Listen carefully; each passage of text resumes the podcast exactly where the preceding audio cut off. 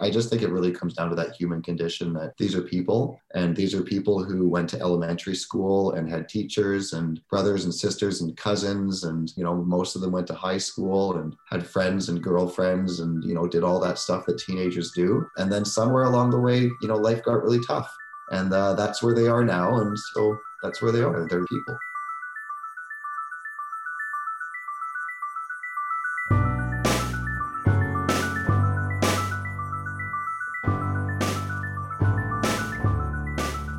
Welcome to The Journey Here, a podcast that profiles the stories of community builders from all walks of life. I'm your host, Steve Dooley.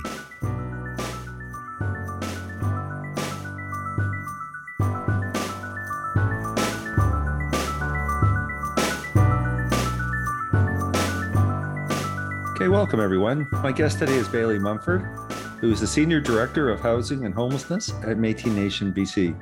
Welcome to the show, Bailey. Thanks for having me. I appreciate it. Oh, it's great to have you. Mm-hmm. You know, th- there's lots to unpack in your work with Métis Nation BC, and prior to that, the work you did with Lookout around the Surrey modular housing. I, you know, kind of might want to start there. But before we get into any of that, yeah. tell us about Bailey the person. Where are you from? Yeah. What's your background, and and how did your background kind of lead you to this work? Well, you know, I I grew up in Surrey. I've I've lived in Surrey since I was about ten years old. So Surrey, Surrey specifically has always been been quite near and dear to me. I've you know I've I've worked in there and lived there and, and grew up there, and I think my family's lived here probably since about the the, the late fifties. And so so growing growing up in Surrey, I developed a large love for the parks in Surrey. And I spent a lot, a lot of the time in the parks in Surrey. And to be honest, what I started noticing was people camping in the parks in Surrey and those types of pieces as well. And so I spent a lot of years working with people in, in different marginalized roles, which I found always led me back to people that, that, that were living in, in a homeless situation. And so, yeah, I, I lived in, in Nunavut for a couple of years running a, a children's group home there. And so I, I, lived there and worked really closely with some of the, the social indigenous issues that connected there as well. Uh, and then over time, I, I, I just kind of snaked my way back into working in Surrey. I worked in on, on the North Shore and I worked in downtown Vancouver and uh, I did some work up in the in the uh, Chilcotin territory and different areas of BC, and then just over time, I, I just gravitated back to working uh, with people who are homeless. And then and then, like we talked about, I, I got the opportunity to work in Surrey with the with the homeless encampment that was there and, and help move them indoors. Uh, into some of the temporary modular housing. So let's unpack that a little more. You know, Yeah. it's really interesting. I have a, I have one piece of art, and it's uh, by this uh, gentleman from Victoria, uh, Jeremy Herndl. The art is a picture of uh, of a city from from looking through trees. So Okay. looking looking through. I think he was in a park. So he was he was homeless, lived in a park, Mhm. kind of like what you were describing, and uh, his view is you look through these trees and you see the, the lights of the city behind it. Mhm. So, so tell me a little bit more about the parks and what attracted you to that and what you saw in the parks. You know, what attracted me to the parks actually was once upon a time, you know, about 20 years ago, I was a lifeguard and I worked in, in most of the pools in the outdoor parks um, across Surrey. And so, and so just because of that, I mean, I just, I, I was already quite passionate about, about swimming in pools and everything else. And then I, working in the parks, I ran Bear Creek Pool uh, for about five summers in a row. And I really learned about the culture that happens in a, in a park and how, how you can really bring a community together. I mean, Bear Creek Park is such a great gathering place in itself. But at the same time, like I said, you know, I, I was working running the pool, and every once in a while I'd look out into the forest and I'd, I'd see a homeless person there. I'd see something happening there. And then you'd see the police come and work with them and try to connect them to the right places. And then from there, I, I didn't really know where they went to, right? And um, and then over time, like, like I said, through my work, um, I just started gravitating back towards supporting people who were marginalized that way.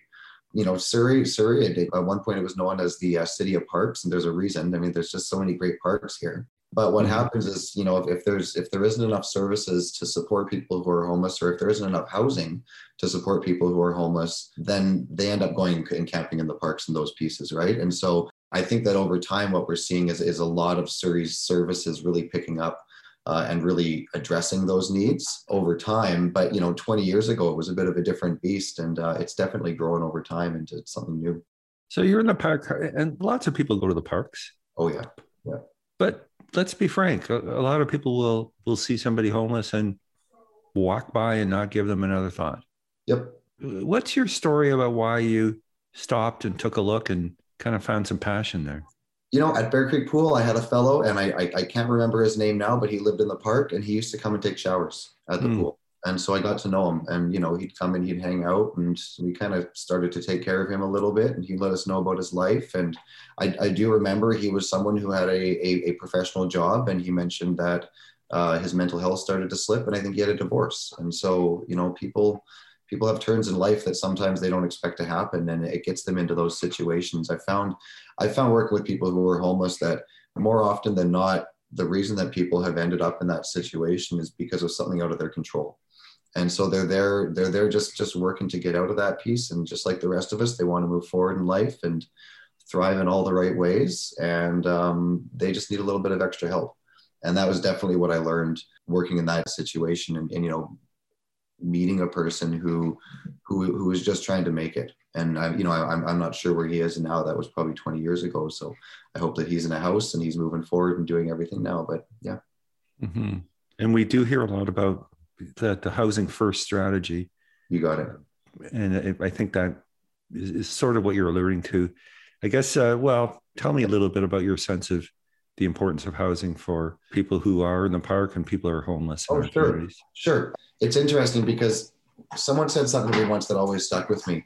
The answer to homelessness is homes. And I know that there that there are, are you know a hundred other issues that that connect to that, but the housing first principle is the idea that you can identify somebody who is very marginalized and you don't necessarily need to put them into a shelter and then into transitional housing and then into their own housing you, you might be able to have an outreach worker that can that can connect them straight to housing.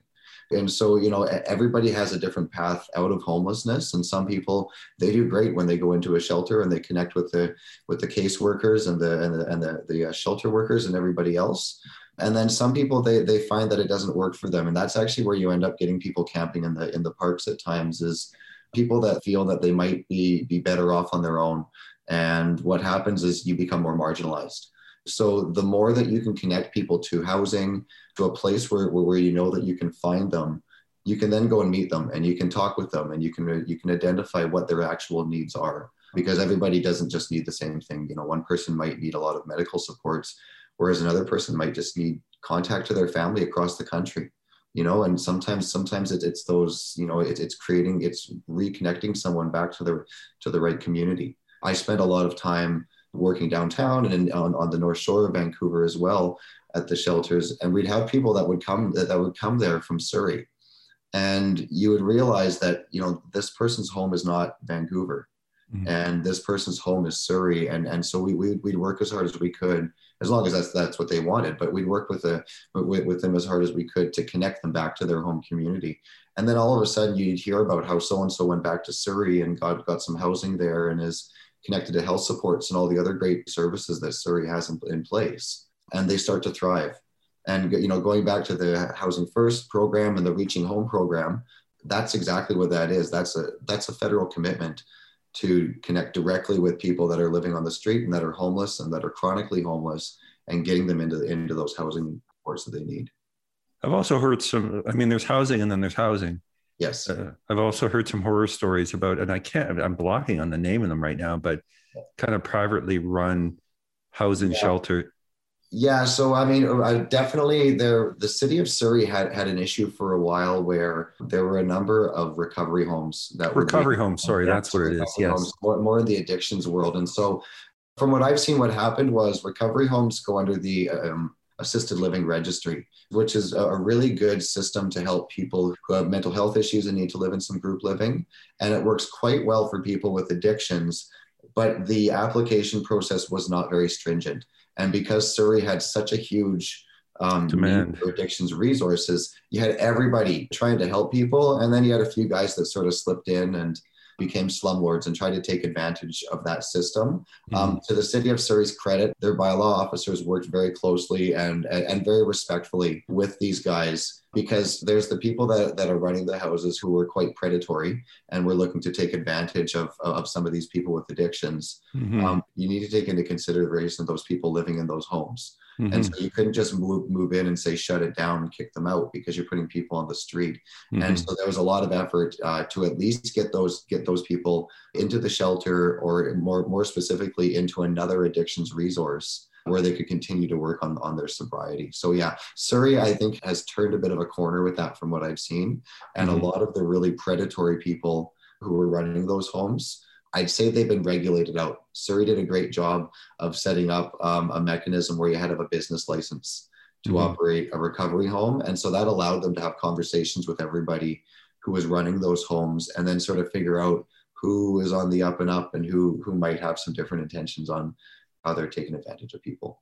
Yes, I, I remember that. I remember hearing stories of, and I don't know how accurate it is, but you know, in a recovery house, you have a bedroom, but the bedroom's actually a closet, and so those kinds of things. And I'm glad the city of Surrey figured it out because they did have.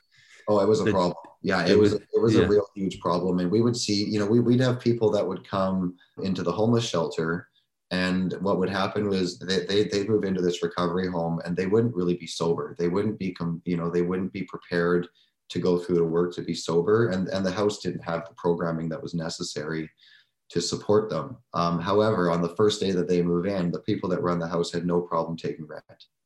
They had no problem taking that rent. But if you relapse in that program, you're out that day.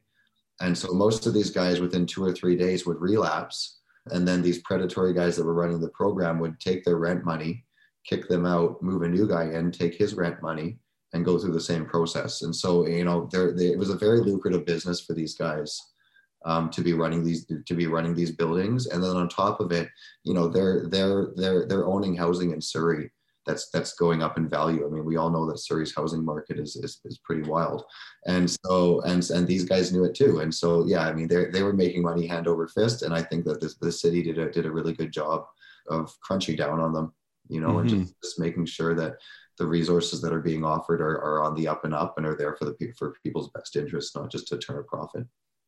So let's fast forward to your work with Lookout on yeah. on 135A and the yeah. decampment and, and the modular housing, temporary modular housing. About 175 people were living in tents on 135A Street. Mm-hmm. Tell us about that uh, community, because as I understand it, it, it, yeah. it is is was a community.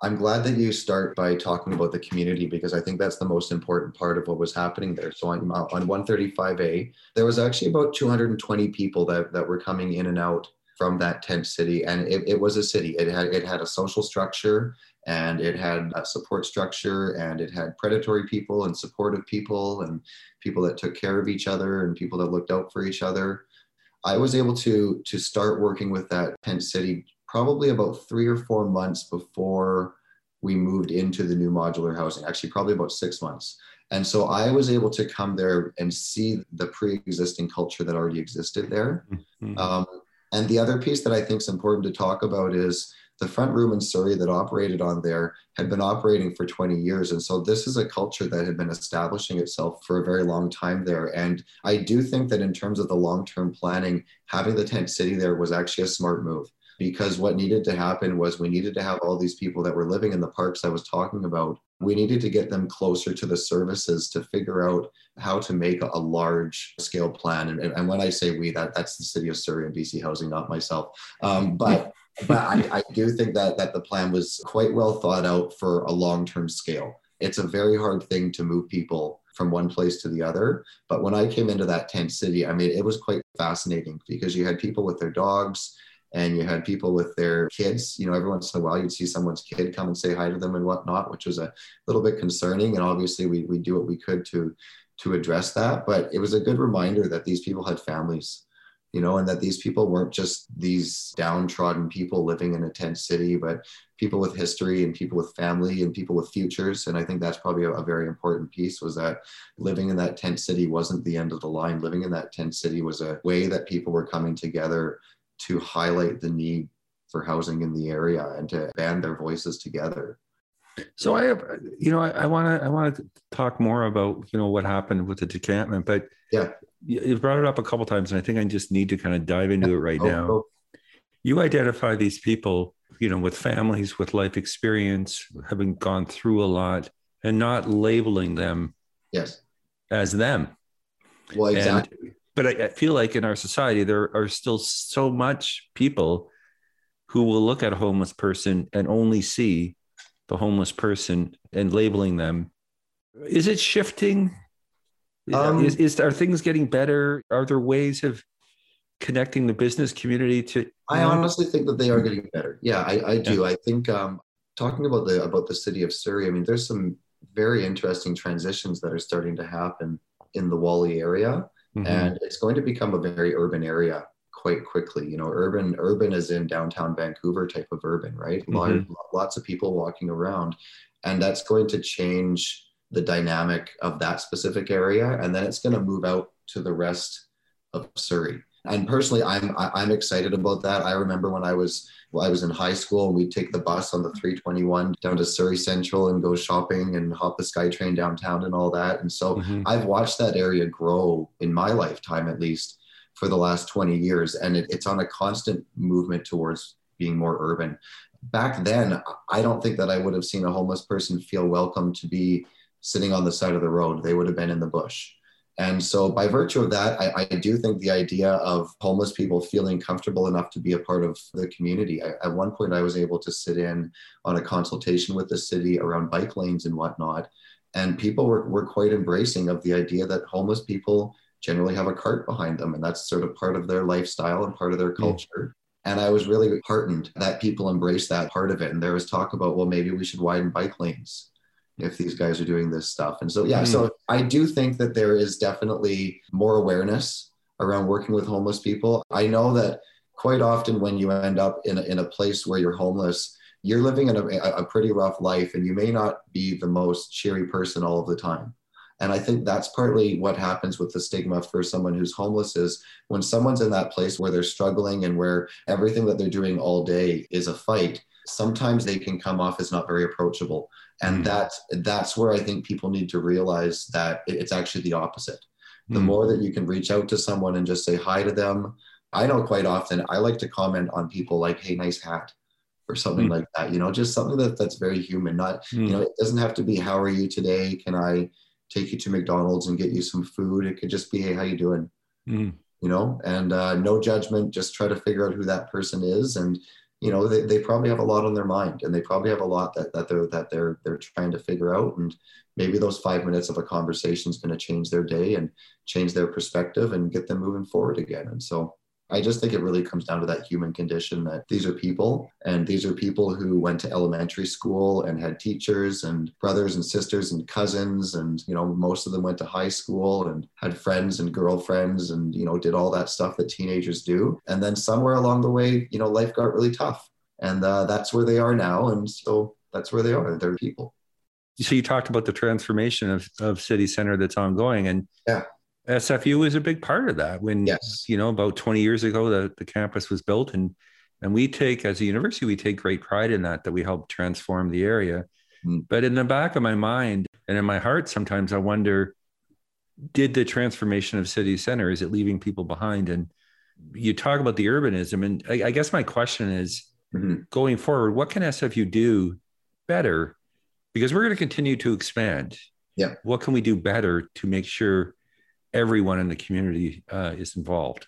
You know, I, I, think that one thing that's happening right now is as Whalley urbanizes and, and, and gets quite dense, people are going to move and people are going to be living in different areas. And so, one thing that I definitely see is that the city is trying to not concentrate all of the, the support services in one area to mm. allow people to live, you know, because right now, if, if you need those types of services, but you grew up in, uh, let's say, Port Kells, you probably aren't going to be getting the type of housing close to your family and where you grew mm. up. And so over time, as Surrey grows, and I, I, I live in Fleetwood, I'm calling you from, from Fleetwood right now, but you know, I mean, uh, we have the SkyTrain coming into our area.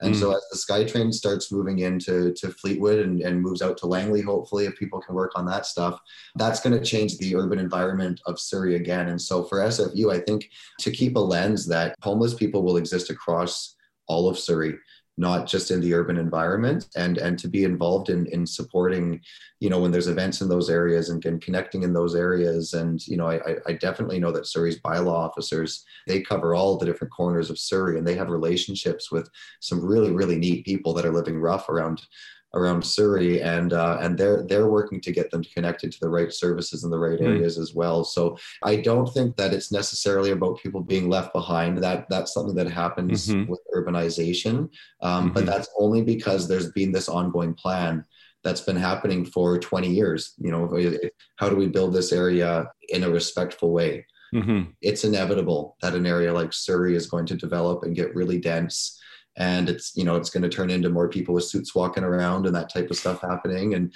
all that type of urbanization. And so with that what needs to happen is you need to have cities like the city of Surrey that actually take care to plan where those services move to as that happens as much as I think gentrification is something that I, I would always love to slow down, it's here and it's with us and it happens. Mm. And so I, I, think it's more about sort of embracing how we deal with that. And, you know, as I said, I live in Fleetwood, and even now, you know, I, I, Fleetwood historically was not an area that had a lot of urban type of issues, but we're starting to see, you know, we have a few guys that are living a little bit rougher in the area or that type of stuff. And so again, I'm, I'm starting to do those conversations. Hey, how you doing? Nice to meet you. You know, make someone feel like like like they're welcome in the community and you know not ostracized and you know yeah. the, the only way that you can make someone feel welcome is by making them feel welcome by, by talking to them and making that effort and getting out there. Yeah. So talk about treating people with respect. Let's talk decampment. You got it. So surrey decides for many reasons to look at the tent city and develop a temporary modular housing Yep. They now have permanent modular housing that they're building down on King George near yep. 64th, I think it is. Yeah, there's I I think there's and don't don't quote me on this, even though we're being recorded, but I think there's four buildings going up at the mo at the moment. Four buildings. Okay. One, there's probably a couple more. Uh, and I do know just from speaking with BC Housing that there's more funding calls coming, and there there's yeah. there's a lot of focus in Surrey to make sure that you know there's there's keeping up with the need. Good. Yeah. But uh, back to that respect, uh, yeah. and this is where I think I met you, and and this one of the, when we met, yeah, yeah, and one of the reasons why you know when we thought of our list for who we want in the podcast, you were kind of top of mind because I was so impressed with the way, you know, as you described earlier, this is the community. Yep. This this is a, a strong sense of community on 135A, yep. and now they're being asked to disband their community basically yep. and move into the temporary shelters. Tell us how you how you supported that work. And I know you didn't do it by yourself, but no, but, but I, you know, I, I think I can give a good synopsis of those. So we did have three buildings that opened. So they, they were in three different locations, all about four or five blocks from each other in the Whalley area. And they were mm-hmm. temporary modular housing. So they were actually repurposed housing from uh, logging camps. So one came from uh, Slave Lake. I think one came from Cold Lake. And I can't remember where the third one came from. So they were definitely made to be temporary in nature but that was the idea right? Was was let's make it better than living in a tent on the street. And so we had 161 units between the three and then we had about 60 shelter beds. There was a group of people that did not want to move into some of these buildings. They wanted something different or you know they they wanted to uh, live with a larger family group or whatnot. And so, so that there was still options for people to follow their own path and not necessarily just go through these pre-prescribed housing options that were given. The housing that was provided for people, so there was a kitchen in each of the uh, the buildings that served uh, meals for the people throughout the day. So the rooms were were a, a bathroom and a bedroom inside and then they, they would have i think it was lunch and dinner and we would provide we actually ended up getting enough donations from the community to provide breakfast as well Mm-hmm. And so, in terms of that community, not only did we have to figure out who was a good option for a good balance in each of the buildings, and, and you know who were allies with each other and who were people that looked out for each other and really helped each other. We also had to take a look at who didn't get along with each other and those mm. types of pieces because you know that's part of being human is that is that people just sometimes don't get along. And so i worked very very closely with bc housing and so we started with a, vulner- a vulnerability assessment tool where every person in the tent city sat down for about an hour with an outreach worker or a shelter worker. And so, you know, that's about 250 hours worth of interviewing. Hmm. And then pulling that information together to really understand the needs of the different people. Because there were some people that the first day that they moved into that temporary modular housing, they were ready to move into something more. They just mm. needed to figure out what it was and move forward to that. And then there were some people who, who moved in who, who struggled in that supportive environment. And we were working to get them into maybe a group home or something with some extra staff supports. And so there really was a range of, of who we were trying to help uh, within each of the buildings. And so um, one of the buildings, the Nancy Gerard building, which was the one located on King George King George Highway, that was the only two-story building. And so we looked at people that were, were relatively uh, able-bodied for the upstairs and were relatively independent. Uh, and on the main floor, there was some really well-equipped wheelchair accessible suites. So obviously, those ones were connected to the immediately to the people that needed those supports. Um, the other two buildings didn't have the second floor. And so we did have a Fraser Health ICM team for supporting people with substance use uh, and mental health supports. And so one of the building, the uh, Nickerson Place, which was on 105A, that building, we wanted to connect the people that, that were using those supports into that building because there was some office space for the ICM team. And so that became a bit more uh, of a specialized building. And then the third building, the Steve Coben building, which is the only one that's left now, actually, as, as there's been transitioning into these new ones, was called the, the, the Steve Coben building. It's right across the street from the Chuck Bailey Rec Center. Mm-hmm. And so that building there, we realized that there was a large group of seniors you could be 45 years old and be considered a senior. But for this purpose, we, we realized that there was a lot of people that were 55 years and older. Mm-hmm. And so we tried to create that community in that building.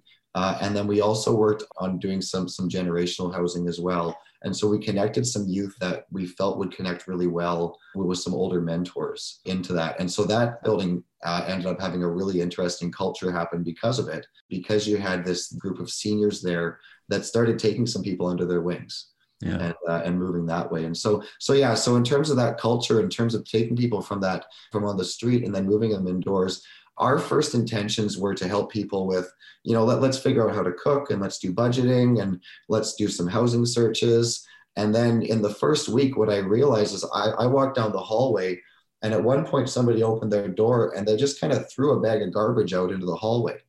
And I was like, oh, well, there's there's a garbage can at the end of the hallway. You can bring it there. And they went, well, when I lived in the tent city, we just throw it out and the bylaw officers would come and pick it up for and so I realized I was like, oh, that like that's the culture shift that we're looking at right now. Wow. Is, is is that people were living that way, and so we're, we we have to be supportive and really understand. You know, when when you talk about supporting with someone where they're at, that's exactly what it is, right? Is that that person there? Uh, they weren't trying to be malicious. They weren't trying to be rude. They were just living their life and doing what they've been doing their their whole time. And and so the, the next time I saw them, they put it in the garbage can at the end. And you know, within a couple months, they were volunteering in the community or, you know, yeah, doing all yeah. that kind of stuff and helping people out in the building and, and doing better. And so the curve is quick once you move in for a lot of people. You just need to get them that place, you know, a roof over their head and a good place to be. And I remember, I think I have this right, but you also had to think about how to support couples who wanted to be together. Yes. So in the in the temporary modular housing, each of the units was for one person. And so, you know, the other thing that that sometimes will happen is when you're when you're living when you're living rough, when you're living in a place where your life is a little bit precarious, you might sort of connect with someone in a certain way for survival. And then what we found was as you came indoors, that relationship might change and it might not work. And so, mm. um, so every person who moved in, we would get them separate rooms that would be across the hall from each other. Mm. And that way, you know, if there was an argument or if they needed some time away from each other, they didn't lose their housing. They mm-hmm. didn't, you know, there, there was no loss that way. There was always another place. Um, on the flip side, we had to be very careful because it was quite easy for people to try to sublet their rooms and make a few extra bucks on the side and everything else in there. And so there was a bit of a double-edged sword on that one. But you know, they're they're entrepreneurial and they're entrepreneurial, their, yeah. They're making a few bucks on the side, so good for them, right? So yeah, um, that didn't mean we didn't have to end. Tell me about moving day, because um, because you see you see all these images of tent cities being torn down and you know yep. people being dragged away. Yep. Um, that didn't happen. No, no, and you know what? I think that that, to be honest, is is a major credit to all the different services that came together on 135A to help. And so on any one day in 135A, you would see, you know, BC Housing Outreach Workers, Lookout Outreach Workers, all the different agencies from across Surrey out there working with people. You had the Surrey Outreach team with the RCMP that was specially trained to work with, with a marginalized population. You had bylaw officers, like it was, it, there was a lot of presence that happened there. And so with that though, became a lot of education and a lot of talk and a lot of conversations about you know what does this look like? There was a lot of anxiety. You know mm-hmm. there was a mm-hmm. lot of a lot of people that didn't want to leave their tent city because that was now home for them. And yeah. you know, they were worried that that this the housing was going to be jail. And i was very worried and I, I was worried that i was going to make something like that. And so i really took it to heart that when the, when people moved in and moving day was was pretty wild. I mean we had moving trucks driving all over and bc housing had a had a multi-phase um, step process. And, you know, I, I, think I talked to one person who figured out that in three days, they did about two marathons worth of, worth of a step count, just walking around getting people set up. So, it, I mean, wow. it, it wow. was an organized chaos that was really interesting to watch. And, you know, some people had trouble with having to pare down some of their items and whatnot. And the level of respect with the workers of working with those people and, you know, figuring out what the best items were that, you know, that, that would be coming and maybe some things that if you're living indoors, you may not need your tent anymore. Or you know or, or we have bedding for you and maybe maybe this old sleeping bag might be able to go and we can help move yeah. you forward. So really really interesting conversations but really careful conversations to make sure that people weren't getting too jarred as they go through this major place and then, you know, the first week that those places were open, I like to compare it to first year university and living mm. in residence because I did that once upon a time. and so everybody had their own room and their own place. And so they had fun parties and they had their friends over and they were having such a great time. And then about two weeks later, it was like, I just want my home to be my home. Mm. And I, I just want to have a cup of tea in the morning and turn the radio on and get my head on and go about my day. And so it was really interesting to watch how that culture went through that shock for a little bit there. And then really people started realizing what was important to them and how they wanted to do it. And so moving day was quite interesting. I think that my feet were, were bruised for about two weeks afterwards or something like that from all the walking that we did. Uh, but it was a hot day, you know, and BC Housing had uh, like spray tents for everybody to cool off and and whatnot. And you know, in the end, we had 161 people move into housing, and we had another 60 people uh, move or or stay into shelters and start moving forward from there. And so, in the end, it, it was a huge success. The city was very was very respectful about the idea that this is a culture that needs to be moved, and that these are people that live in Surrey. Mm-hmm. So you know these are these are people that grew up in Surrey and these are people who have families in Surrey and so just because you don't necessarily have a roof over your head right now doesn't mean that you're not an important part of the city. You know, looking back, is there any one thing you and the team you wish you would have done differently? Uh, you know, I wish that we could have had and this isn't to say that, that it wasn't done well, but I think that we probably could have tripled a lot of the mental health supports mm. that we were giving because what you notice is when somebody moves indoors a lot of underlying mental health issues start to surface mm. and you know when when those coping mechanisms and those barriers that people put up start to come down they start to let out those pieces and so there was a lot of people that really that really were going through a lot of a, a lot of struggles mm. uh, and so you know the the more that we could work with the health authorities to get some really malleable and and, and i think the malleable and low low barrier services is the name of the game um, mm-hmm. low to no barriers, right? So people that are living marginalized, they jump through hurdles every day, all day. Yeah. And so if you can make it easy for them and make them feel welcome right away, that's the best way to do it. And by and you need to do that by having more and more people. I think that the ICM team off the top of my head had eight or 10 staff on it. Uh, mm-hmm. I easily could have seen 30. Wow yeah, working with those people and but that's mental health across the board, right? The mental health's a big one and yeah, everybody yeah. everybody needs a little bit of support somewhere. Some people need a lot of supports and we're all working to catch up and make sure that that, that the right supports are there for everybody. Okay, so um Métis Nation BC was pretty smart by bringing you on board, senior yeah. director of housing and homelessness.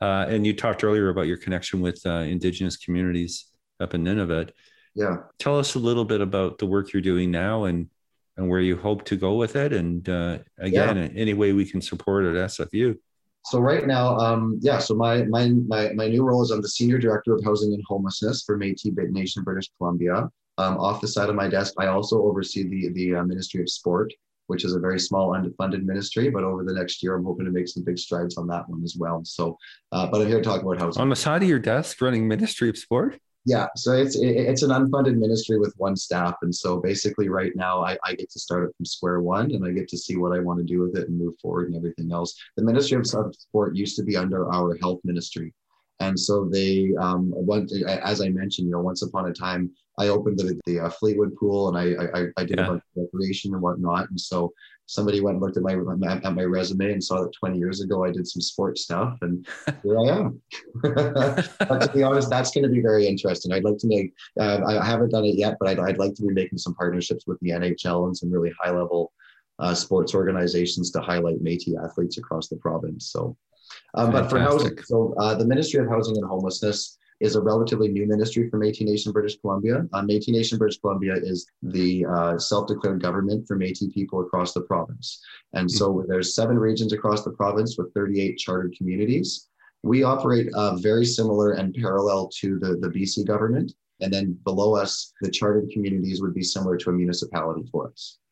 So, in terms of housing, I'm responsible for everything from homelessness supports at that end of the housing continuum right up to affordable home ownership and everything in between. The start of this support actually comes federally. So, the Canada Metis Housing Subaccord and the Canada Metis Homelessness Subaccords both outline a distinctions based approach to supporting Metis people across the province. And I, I, say quite often that I should get a button made that says distinctions based approach because I think it's the bread and butter and, and, and the, the, the uh, crux of everything that I'm doing here. Well, could you explain to us what that means, our listeners? For sure. So, a, yeah. a distinctions based approach from a Metis perspective, quite often um, housing across the province is rolled out as Indigenous housing. And so Indigenous housing covers First Nations people, Metis people, and Inuit people because there's been such a great need with First Nations groups, most of the housing has been focused on a an, an indigenous or a First Nations focus. Mm. And so the federal government has now addressed that, you know, Métis, First Nations, and Inuit are all recognized under Section 35 of the Constitution as distinct cultural groups. Mm. And so my great privilege is to work with that to develop Métis housing across the province. Hmm. Um, right now, I'm working on an initiative where uh, we're going to be buying property in all of our seven different regions across the province. And we're going to be uh, building housing and we're going to be connecting a Metis Cultural Center service center to each of those buildings as well. Uh, and Surrey is going to be one of those places that we're doing that. In fact, Surrey is probably going to be one of the largest developments that we're looking at. So right now, um, Métis Nation is currently moving into our new office in Gateway Tower. And so Whalley and you know Whalley and, and City Center for Surrey is, is going to become the Métis provincial government's home. And we are we're just moving into our new office. And as nice as it is, I'm already planning on uh, us moving out in five or six years when we have a new development of our own connected to it. And so the idea of that is it's going to be quite a large a, a large scale development. Actually, actually very similar to the Veterans Village um, yeah. project in Whalley, but with a Métis yeah. focus. And so um, I'm, I'm, looking at buying a, a, piece of land right now, and I'm competing with all the developers and everybody else to figure out which piece of land we're gonna we're gonna land on. But uh, we want to do a large scale development that has services. I want this building to have services that cover the entire housing continuum. So I would like it to have a couple of shelter beds. I would like it to have transitional housing and uh, sort of that that interim housing piece. But I also want there to be affordable low uh, low market rental. And we're also looking at, at, at an option for people to be able to to do first time home buyers and units in the building as well. Quite often, what happens is you have homelessness services and you have housing services, and they don't always bridge each other that well. Mm-hmm. And so, being able to focus specifically on, on, on the Métis housing side of things, I want to make sure that we've addressed everything in that continuum. If I can work with a Métis person who's homeless and support them through our system to a place where they are a homeowner eventually, then I think we've done our job properly. And uh, until then, there's always going to be work to do. So until we've created supports along the entire housing continuum and then fleshed those out right across the entire province, we've still got work to do. I had an interesting conversation the other day with someone who talked about how when we create Métis housing, we want to make sure that we're embracing Métis history and embracing the Métis culture and embracing the Métis past. But we also want to make sure that we're that we're supporting Métis future. Mm. And they brought up to me, and I've been I've been thinking about this. What does Métis housing look like hundred years from now? Mm. or 150 years from now because this isn't a you know a five year project this is about a culture moving forward somebody even threw out to me and this is way out there but what does a metis house look like on the moon or on Mm. mars and really getting into those big crazy crazy thoughts and ideas right? And so anyways i kind of put on my my, my, my whole E- E- elon musk hat and started thinking about what does that look like? But it, but it brought me back to this this surrey development again and the idea that we're creating a home where our legislature will, will be working from this building and we'll, you know where this is going to be a center point for creating metis culture and, and metis gathering places and and all of that stuff and it's going to help us in that cultural piece across the province it's really exciting i mean i, I think i've got the coolest job in the world You sound with your passion like Yeah. from the heart. You do have the coolest job in the world. Thank you. Well, thank you so much, Bailey. no It's problem been great talking to you, and we'll see you soon. thanks take care